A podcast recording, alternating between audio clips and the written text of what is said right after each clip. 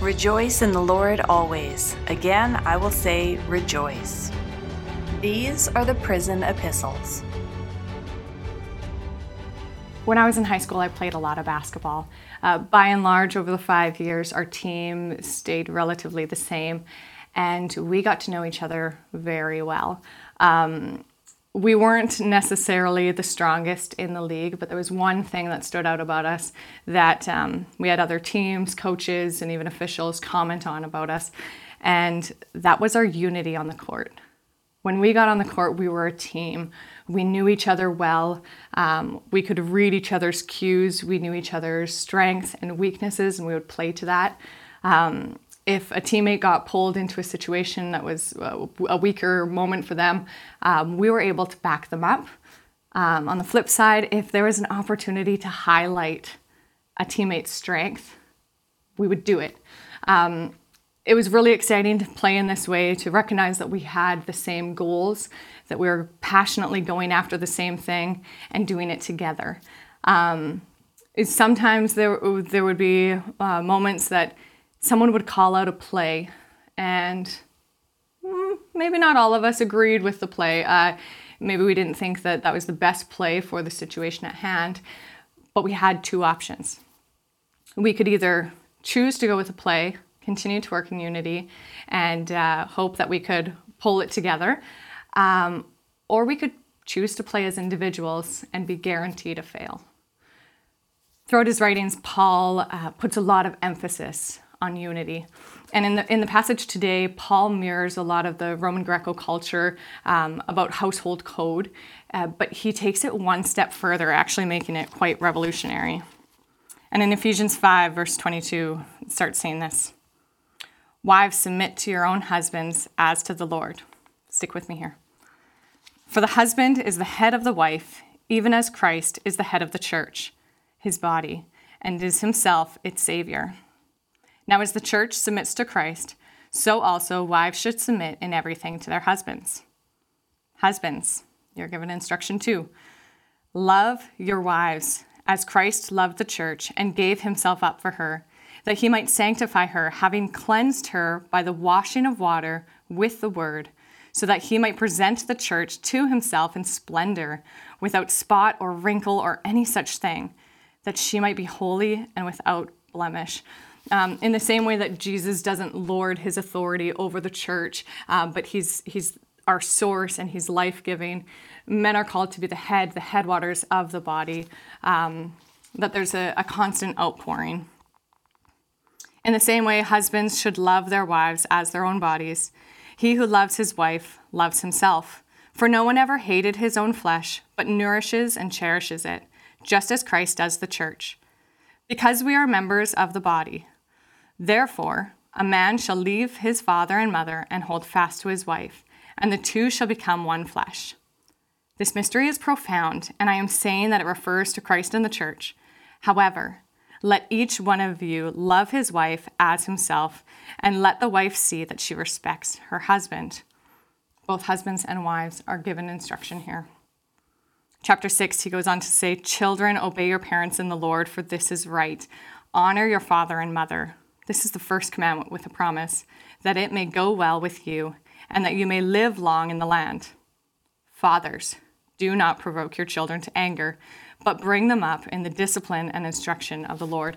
Um, culturally, often the fathers were seen as, um, in being head of the household, they were ruler of the household. So there would have been little instruction of um, how to to treat your children in this regard. It, it, would be very uncommon that it would be said, do not provoke your children. Bond servants. We can see this as maybe employees. Um, Obey your earthly masters with fear and trembling, with a sincere heart as you would Christ, not by way of eye service as people pleasers, but, as bond servants of Christ, doing the will of God from the heart rendering service with good will as to the Lord and not to man, knowing that whatever good anyone does, this he will receive back from the Lord, whether he is bondservant or is free. Masters, employers, or if, if you have hired help, if you have a contractor, um, do the same to them. Stop your threatening. Knowing that he who is both their master and yours is in heaven, and there is no partiality with him. Paul instructed that husbands were to submit and love um, their wives as well, uh, that fathers should not provoke, that masters should treat their slaves well. This is all very countercultural. Um, this passage was countercultural then and it is today. Uh, but this book needs to transcend all time and culture. Um, some are going to look at this passage and hear it and think, you know, that's too conservative. Others are going to look at it and say that's too liberal. This isn't a question about whether it's too right or too left. Um, rather, it's one from above. This is a heavenly culture that we're being called to walk out and to, to live.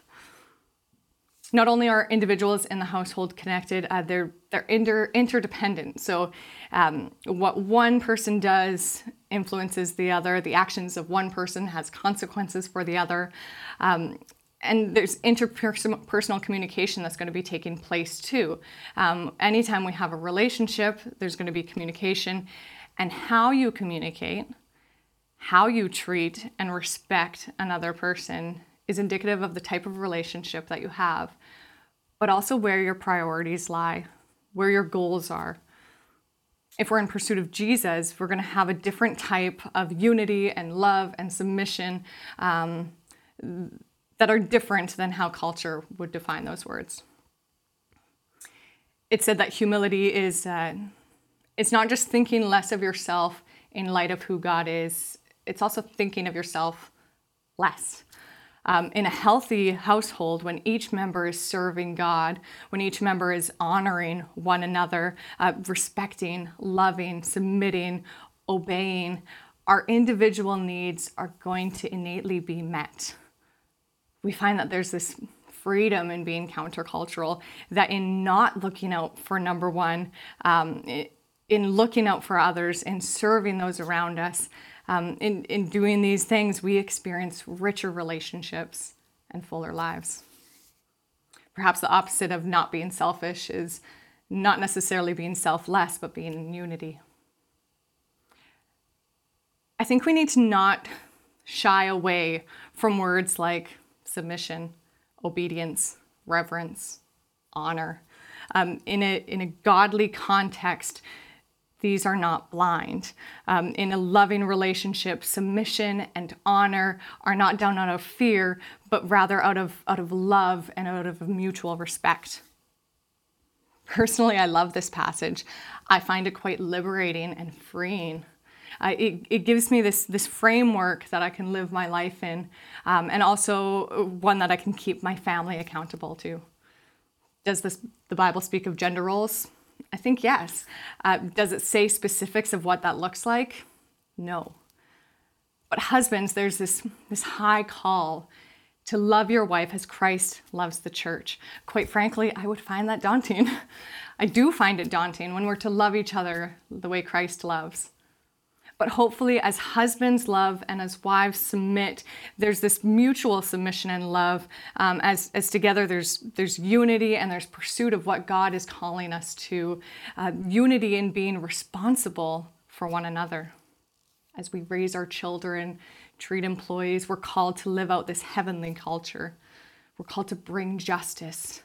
We're called to, to demonstrate care for one another when, when Paul wrote this, there would have been little regard to tell a man to be anything but ruler of the household.